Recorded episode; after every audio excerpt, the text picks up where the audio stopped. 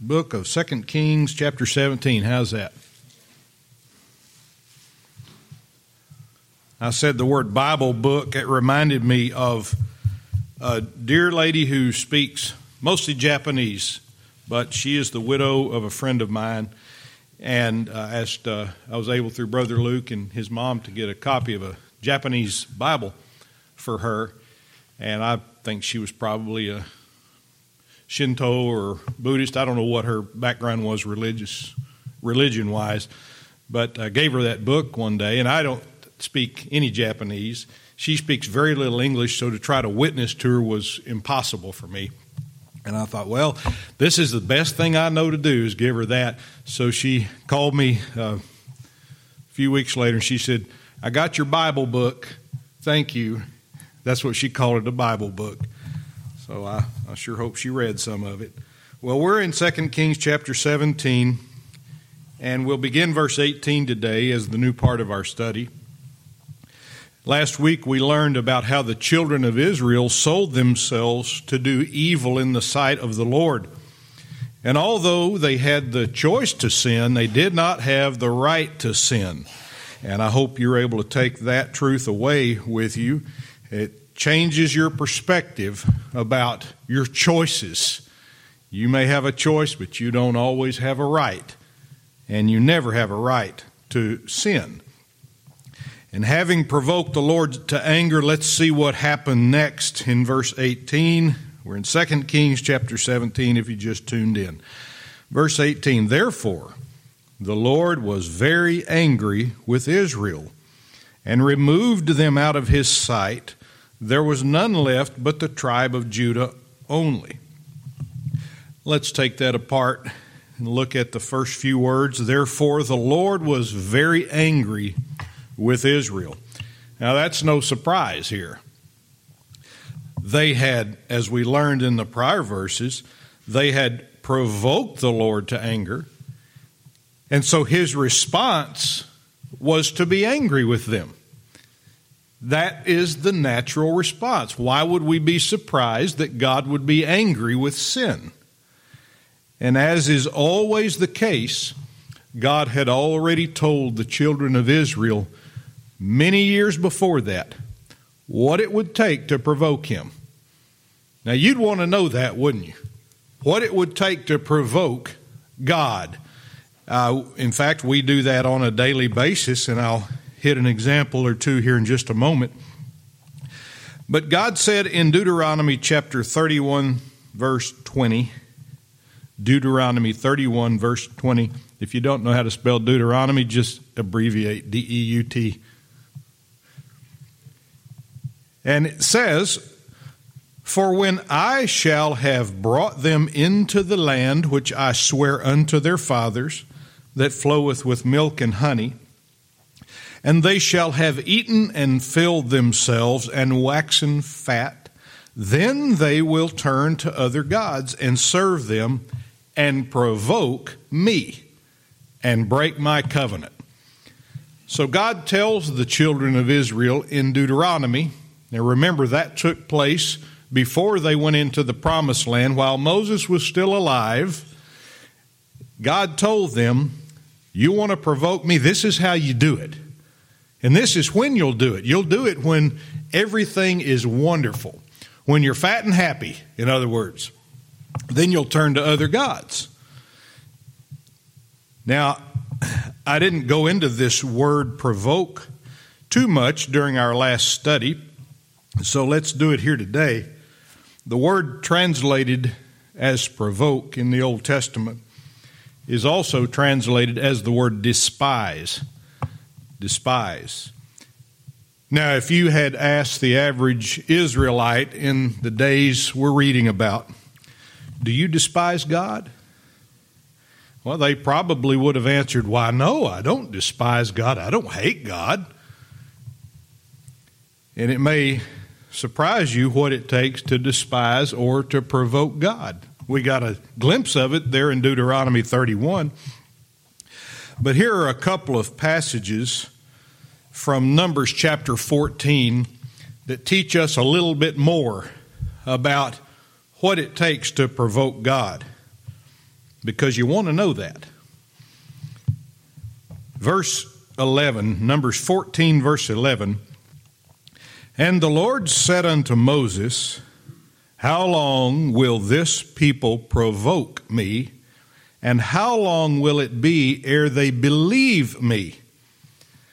For all the signs which I have showed among them. Now, the two words I emphasized right there were provoke and believe, because they are opposites. The further down in that same chapter in Numbers 14, just right verse 23, it says about these children of Israel, surely they shall not see the land which I swear unto their fathers, neither shall any of them that provoked me see it. So there's a reason that a particular group, in fact, most of the children of Israel, certainly all of them that were above 20 years of age, except for Caleb and Joshua, just rattling your memory cage a little bit there. Those above 20 years of age, except for those two, would not go into the promised land. And so God said, They'll not see the land because they provoked me. So, taking those two passages from Numbers, we learn that the way to provoke God is unbelief. That's how you provoke God. It's not that you do this little thing or this little thing here, or you forgot to, to do something righteous. It's unbelief. That's what provokes God. And unbelief shows itself when a person sells himself to do evil in the sight of the Lord. That's why the children of Israel did that. They sold themselves to do evil in the sight of the Lord, and that was from unbelief. They go together, hand in hand. So those evil acts are natural outgrowths of selling oneself to do evil. I've got a, a pesky a crepe myrtle tree. Now, those are beautiful trees unless the builder messed up and planted one in your garden this far from your foundation. They're not, they're not acceptable there. He should have planted a dwarf, but he didn't.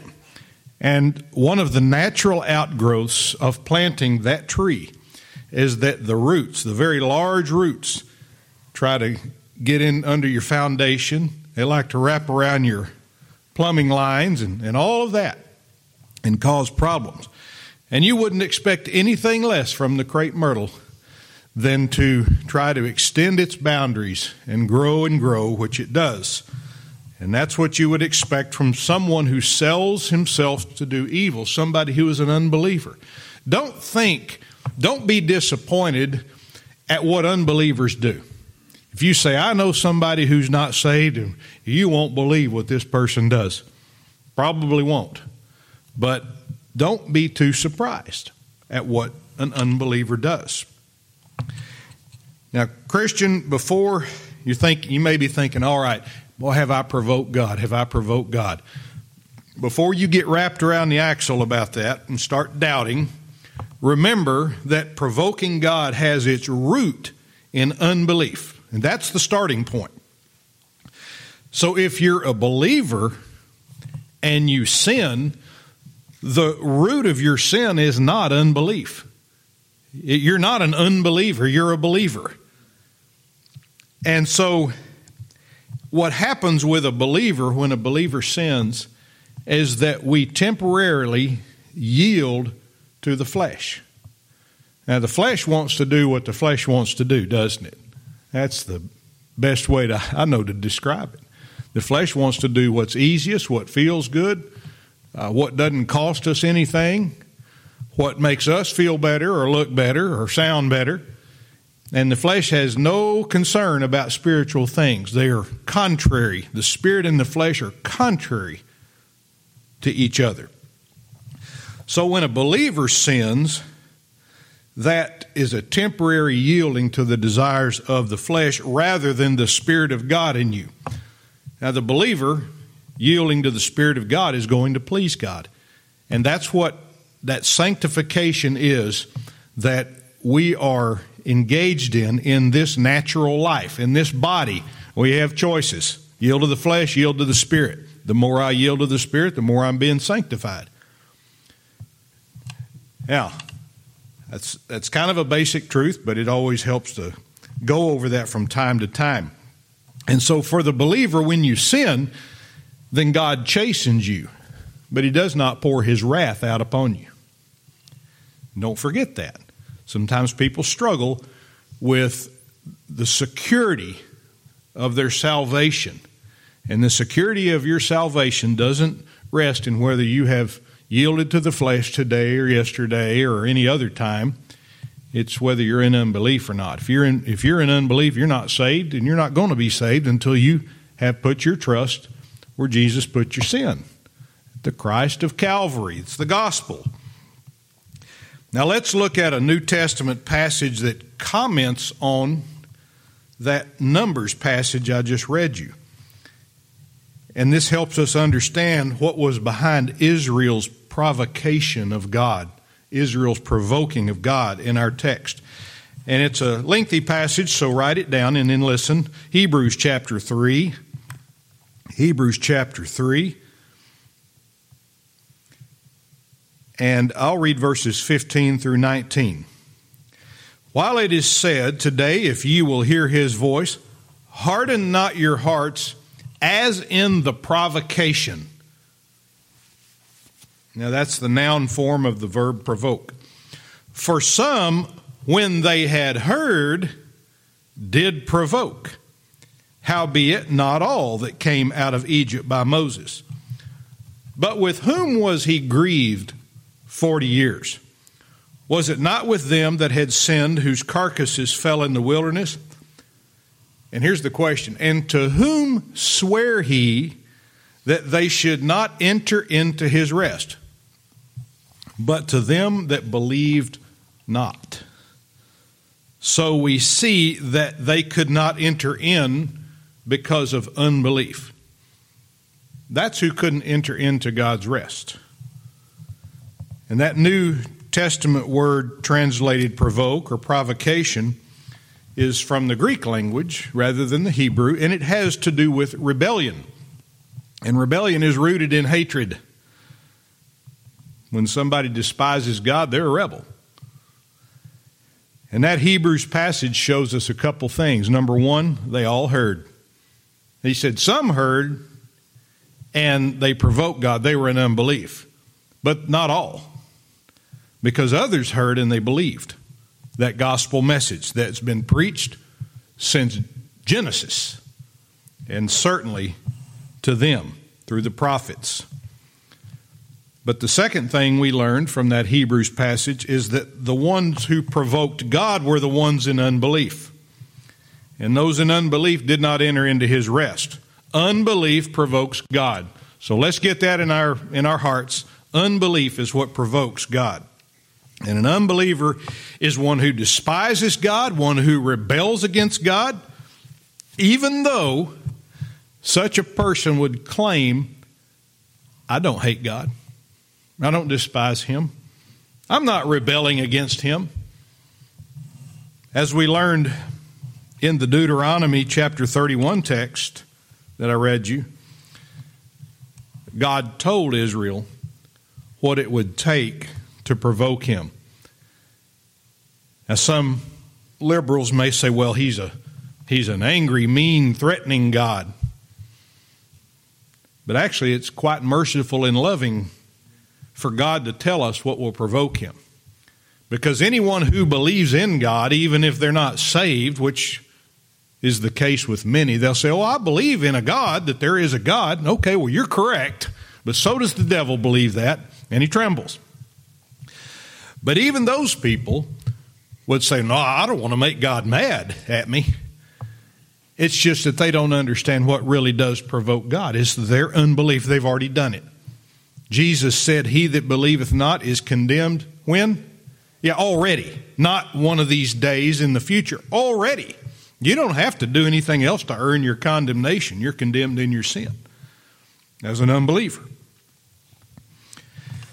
But can you imagine if God said, Now listen, you people don't want to provoke me.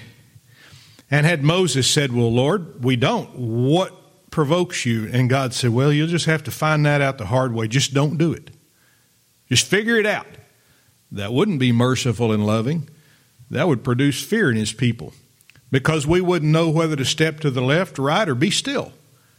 But God said very clearly, Here's what provokes me, don't do it. One of my colleagues, and yes, this is about provocation. One of my colleagues raises chickens and turkeys. And he's got a three year old boy who loves to help his daddy on the farm. And those, those uh, animals are his pets, which creates a problem when it comes time for dinner. But last week, this little boy walked over to one of those turkeys, and they're almost as tall as he is, blue slate turkeys. And his daddy said, Son, don't get in that turkey's face. He'll, he'll bite you.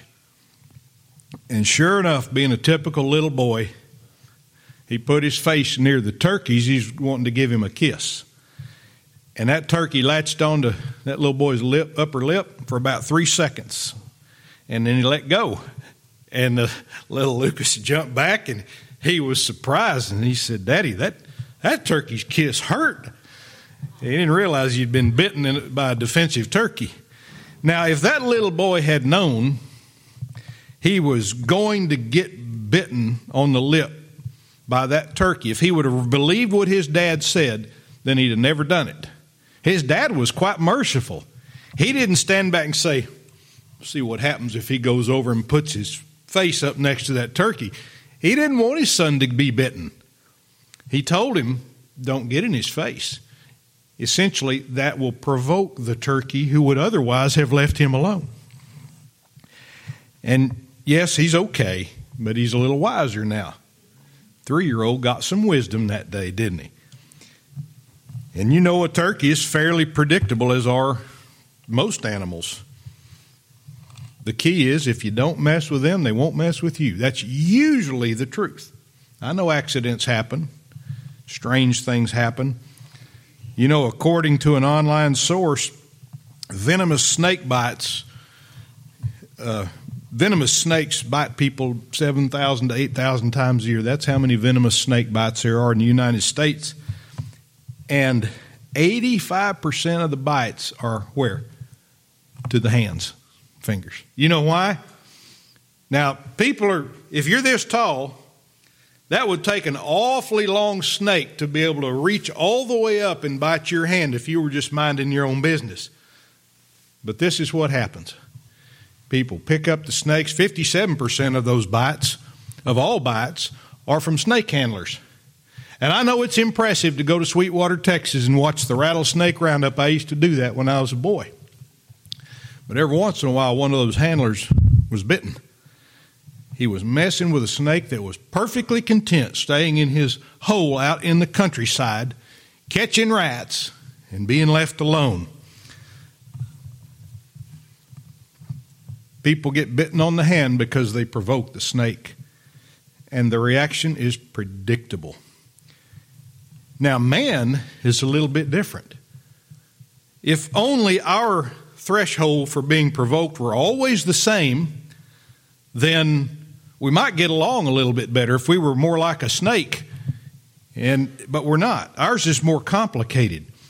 Some days we become angry a little easier than other days. Some days we seem to be in a great mood and people wonder, why, what's wrong with him? He's usually an old codger.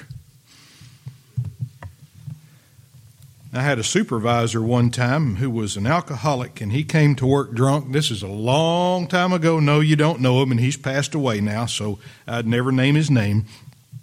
But he came to work drunk and in uniform.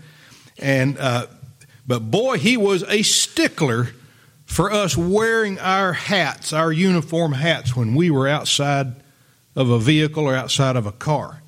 If you didn't have your hat on, you were going to hear it from this particular supervisor. Imagine that. He wouldn't have been angry if one of his subordinates showed up to work drunk, but that drunk subordinate better have his hat on. Now, see, that doesn't make any sense, does it? But that's man. We don't have, we can't tell somebody truthfully, here's what provokes me, here's what triggers me. We may say we can, but it always changes. Aren't you glad God doesn't do that? I do it because I have a bad day, and then I end up having to apologize. This right here, this area between my nose and my chin, has gotten me in more trouble than anything I've ever done with my hands or feet. I promise you. You can just take my word for it. And you leave yourself having to apologize. God is always the same. He's always the same. So, what he told the children of Israel hundreds of years before what we're reading here was the same then as it is in the time we're reading about as it is now. He didn't change the standard. And I'm so thankful that that's the case. And although God is long suffering, you may say, well, Brother Andy, I've read things in the Bible where somebody just did wrong over and over again and God let it continue, and other people did it and He punished them right then. God's long suffering. Don't think for a moment that because He allows a person to sin that He's okay with it. He's still angry with sin. The Bible said He's angry with the wicked how often? Every day. We learned that last week, didn't we?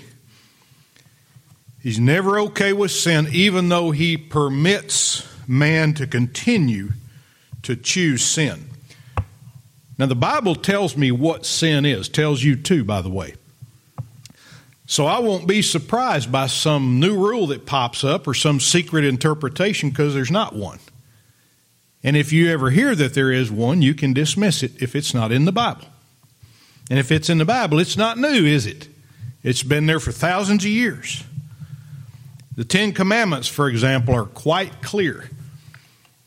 And the fact that they were once posted in schoolhouses and in courthouses across the land tell us that they were so simple that even the common people, the children, could read them and understand them. So when you teach your little boy or girl not to steal, they understand thou shalt not steal. You may not say thou shalt not steal. You say don't take something that's not yours. If it's not yours, don't touch it. Boy, that'd save us a lot of trouble right there, wouldn't it? Yeah, I might not even have a job if people always just touch what was theirs. But America sold itself to do evil a long time ago and provoked God. And the wicked, the unbelieving people, and it's not just leaders, it's people who, voters too, have led this nation to its certain demise, and it's going to happen sooner than later. In my opinion, I don't try to predict, you know, what's going to happen when. I just know what God's word says. Said that uh, the the love iniquity shall abound, and the love of many shall wax cold. And iniquity is certainly abounding. Well, what action did God take when Israel provoked him to anger. Let's look back in our text in verse 18. Therefore, the Lord was very angry with Israel and removed them out of his sight. Now, let's look at that for a moment. That might intrigue you. Because we learned last week, or maybe the week before, that God sees everything. So you might say, if he sees everything, how could he remove something out of his sight? What does that mean? And as we usually do, let us begin with the meanings of some of these words in our text and try to learn from it. The word removed also means to turn away or turn aside or to take away. There are other phrases it's translated into. The word out is also the word from. He said he'll remove them out from his out of his sight. And then his sight, the two words his sight are also translated as his presence. His presence. Now that doesn't solve the puzzle for us, but knowing the meanings of this word or these words will give us a running start. So now let's look at the context in which these words were written. That is, the surrounding verses, what was happening during this time. Where were the people about whom these verses were written? Well, they were in Samaria. And Samaria refers to two locations. One is the general location of Israel, the ten tribes. The northern kingdom was sometimes called Samaria in the Bible, just like it was called Ephraim in our text in Hosea. And then Samaria was also the capital of the northern kingdom of Israel when it was divided. So these people were in Samaria. And God's observation of these people took place not all over his creation, but in a small geographical area on this earth. You might say God was looking at Samaria and the people there rather than looking at Egypt or Jordan or China or India or some other country. So the stage was very small. And for the purpose of this passage, the presence of God was the specific location where these events took place. Here's a good way to look at it God sees the big picture, that is everything, but He also sees the fine details as well. Here's a good example for you. Probably all of us learned at some point in school how to use a microscope. And when I took biology in school, we learned how to use a microscope. We learned about all the parts, and uh, the phrase that stuck with me was higher magnification equals lower resolution, and vice versa was true. And if we put, probably the reason I like a microscope is I knew we were going to get to see something gross underneath it. You know, little boys like to see we're we're kind of strange that way. But we would take. I knew I was going to like, uh, like biology because I got to see cross sections of animal tissue. Now that's right up a little boy's alley, and the girls had to get over the ooh and the gross and all that, or they couldn't pass biology.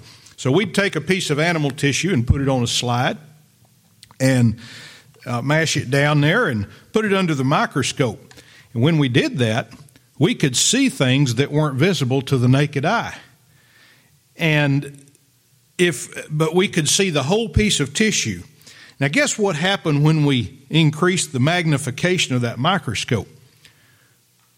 We no longer saw the whole piece of tissue, we saw a real small part of it that we couldn't see before it was magnified.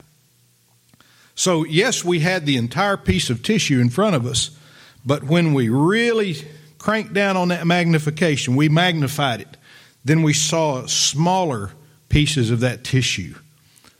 And it was amazing the things that are in there that you can't see with the naked eye. And depending on the strength of the microscope, you can see everything. But these were school microscopes, and uh, they didn't spend a whole lot of money on them in those days. But I want you to imagine that. Now, take God who, like we were, could see the entire thing that we were looking at, but we could also see a very small part if we magnified the, the mac- microscope. Take God, who not only saw the entire nation of Israel, but Samaria as well. It's like the microscope was magnified to Samaria, to that small location within that small country over all the earth, over all the universe, over his entire creation. And so God's looking at this microscope just because we're trying to imagine what this must be like. It's hard to imagine God seeing everything and then just seeing only Samaria and removing something out of his sight. So we're having to use a human example to try to understand it. So imagine God looking at the microscope, he's magnified it, and he's looking right at Samaria. Now, if I were looking, if I had magnified a specific spot on that animal tissue, and I took that slide while it was highly magnified and I moved it just a little to the left, guess what just went out of my sight? What I was looking at. Now I'm looking at some other part of that animal tissue. So for God to remove Israel, the children of Israel, those tribes that we're reading about, out of his sight, he just moves the slide over a little bit and puts them over here. It doesn't mean he can't find them. It doesn't mean they've disappeared from him, but they, he has removed them from his presence, and his presence in this context is Samaria, Israel, the very small part of the world that he's honed in on, that he's focused in on. And perhaps that shows you how God, who sees all, could remove the children of Israel from out of his sight. Now we know that because God is omnipresent, that means he's everywhere all at once. He's omniscient. That means he knows everything all at once. Past, present, future, nothing ever is, God never learns anything. He already knows it. Because of those attributes of God, it's impossible for him to remove them to a place where he cannot find them or see them. He could, however, move them to a place that was far away from the place where they were present, where they were in his presence in Samaria. And this is clarified a little bit more for us in the next few words of our verse. Let's look back at verse 18. It said, And remove them out of his sight. And then you see a full colon there after the word sight. And what that means is the words come after that are an amplification or a description of what he means by remove them out of his sight. There was none left but the tribe of Judah only. So again, God looking in this little microscope at this little place called Samaria, he moves all of the tribes away from there except for Judah, the tribe of Judah. Now, in this case, he's either referring to Judah and Benjamin, which comprise the nation of Judah, or Judah, the tribe only. But that's what he's done. He's moved everybody but Judah. None left but the tribe of Judah only. And that's the only tribe left in the land which the Lord God gave his people when he brought them out of the wilderness. And the rest of the people were scattered, as in taken to Assyria or possibly other countries as well. And this is how I believe God removed them from his sight. Well, why Judah? Why would he leave Judah? What was special about Judah versus Ephraim or Dan or Naphtali or any of those other tribes? One, Judah was the tribe from which the Lord Jesus would come. Hebrews 7 14, little a says, For it is evident that our Lord came out of Judah. And it's quite apparent that the time we're reading about under King Hoshea is the same approximate time as we're reading about in the book of Hosea. Now, they're two different people. Hoshea is this evil king, Hosea is God's prophet. And with that in mind, I want you to listen to how Scripture verifies Scripture for us. Remember, God said in our text that He removed Israel, the nation of Israel, minus Judah, from out of His sight, but He left Judah in the land. I'm going to read Hosea chapter 1, verses 6 through 7. Hosea 1, verses 6 through 7. And this is referring to the children who were born by the wife of uh, the prophet Hosea. It said, And she conceived again and bare a daughter. And God said unto him, Call her name Loruhamah, for I will no more have mercy upon the house of Israel, but I will utterly take them away. That's when he removed them out of his sight. But I will have mercy upon the house of Judah and will save them by the Lord their God, and will not save them by bow, nor by sword, nor by battle, by horses, nor by horsemen. Isn't that neat how what we're reading here and what we see in Hosea, they're talking about the same time period. In fact, I just want to encourage people who are here, people who are online, and the ones who aren't here, although they can't hear me right now, to be faithful to attend or to listen to all of the teaching that you get here.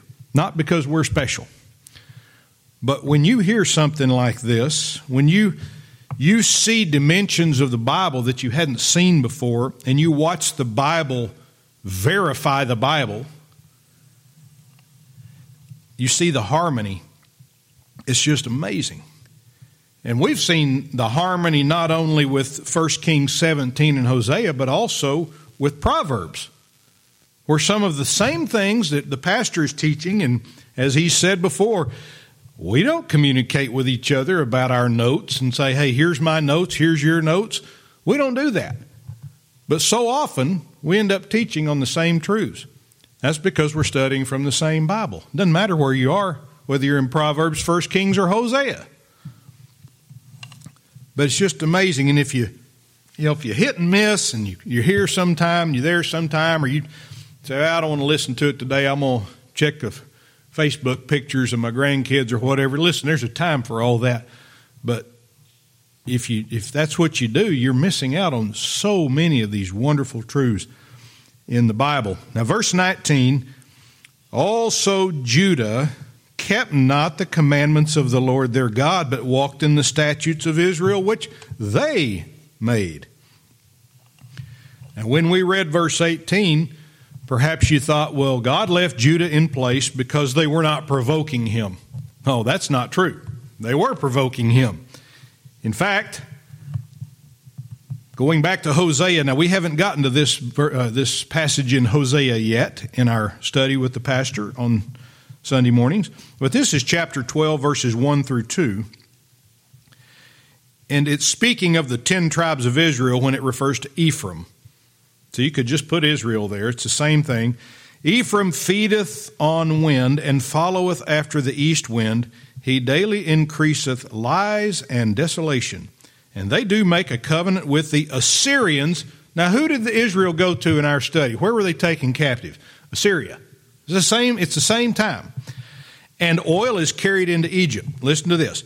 The Lord hath also a controversy with Judah and will punish Jacob according to his ways, according to his doings, will he recompense him.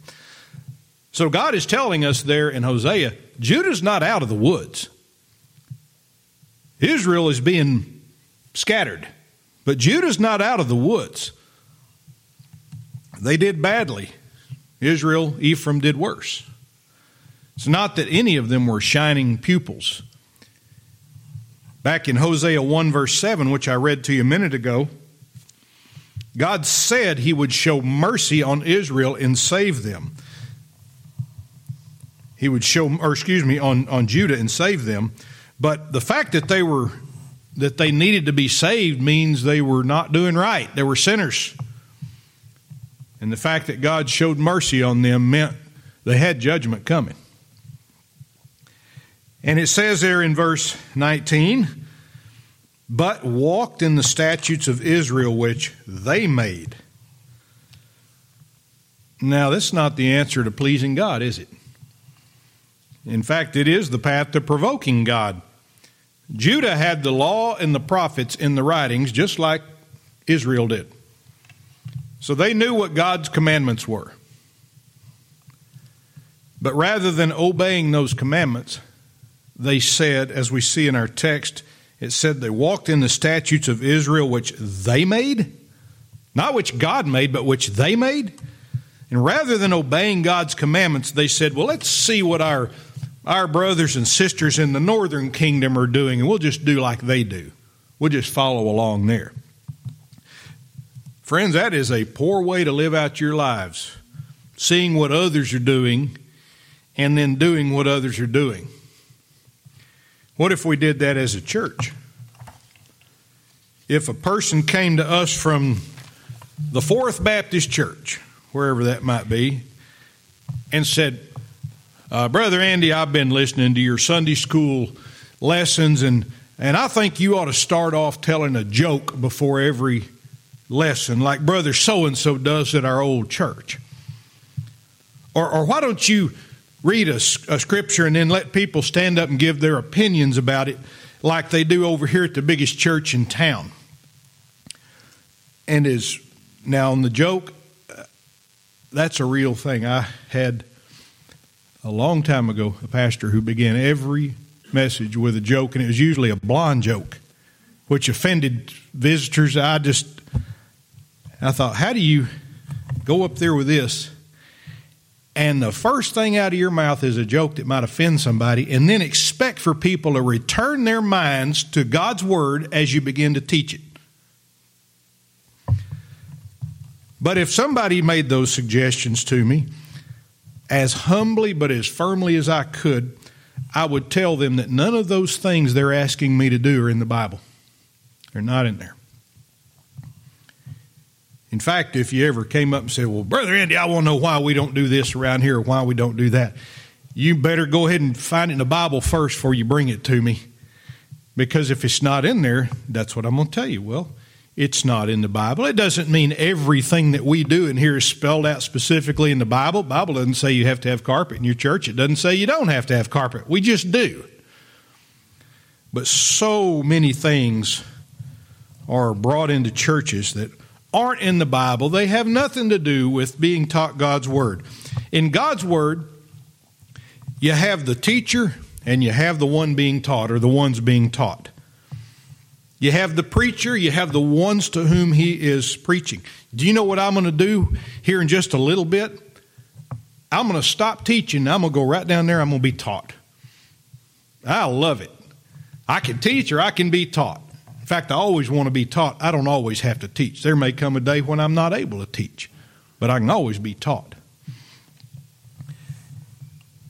2 Timothy chapter 4 verses 2 through 3 this would be for that person who says, Why don't you let people stand up and give their opinions? 2 Timothy 4 2 through 3. Paul said, Preach the word, be instant in season, out of season, reprove, rebuke, exhort with all long suffering and doctrine, for the time will come when they will not endure sound doctrine. But after their own lusts shall they heap to themselves teachers having itching ears. And from that verse, we can learn an awful lot. But one thing in support of our text is that the preacher is the one doing the preaching. And with long suffering and sound doctrine, he is supposed to reprove, rebuke, and exhort the ones who are being taught. And the only way he can be sure that he's doing that is to teach what the Bible says, that is, what God's commandments are, rather than doing like Judah and saying, well, what are teachers at other churches doing? From the Timothy verses, we also learn that there are people who are being taught who will not endure sound doctrine. In our church, when that's happened, those people just leave. We don't have to ask them to leave, they leave. They leave because, as the Bible says, they will not endure sound doctrine. Now, I'm not saying somebody hasn't left because of a personality conflict. That happens sometimes. But in general, when a person comes into a church where the Bible is taught, if they don't endure sound doctrine, they won't stay. They'll say, Well, I don't, this isn't what I signed up for. This isn't what I expected out of church. And by God's grace, this, there's nowhere in this building to hide from sound doctrine. And the ones who don't endure sound doctrine will go somewhere else. And they'll find a place where sound doctrine is not taught, something that they can endure. And those people will find teachers who teach what they want to hear. Maybe they let them stand up and give their opinions on things rather than what they need to hear. Some of the very large churches have hordes of teachers just like that. In fact, most of the teachers and preachers that are in pulpits across the world have no business being up there. They fill their time in their Sunday school classes or in their messages with things other than the study of the Bible the jokes and the rituals and all these practices. But because those churches are very large, with thousands of people in attendance, what they do is often a model for what other churches do. And we'll talk more about that and how Judah erred greatly in doing what the, their brethren said to do rather than what God said to do. Let's pray. Father, we thank you for the enduring sound doctrine of your word and pray that at this church we would never be prideful. We would never think that we're the only ones teaching it or preaching it. But to the contrary, Lord, that you would give us the grace to continue and that our sister churches would not fall prey to this either, to this temptation to please the crowd and to do as other churches are doing. But we'd all model our practice, our preaching, our lives after what your word says, and just stay with that.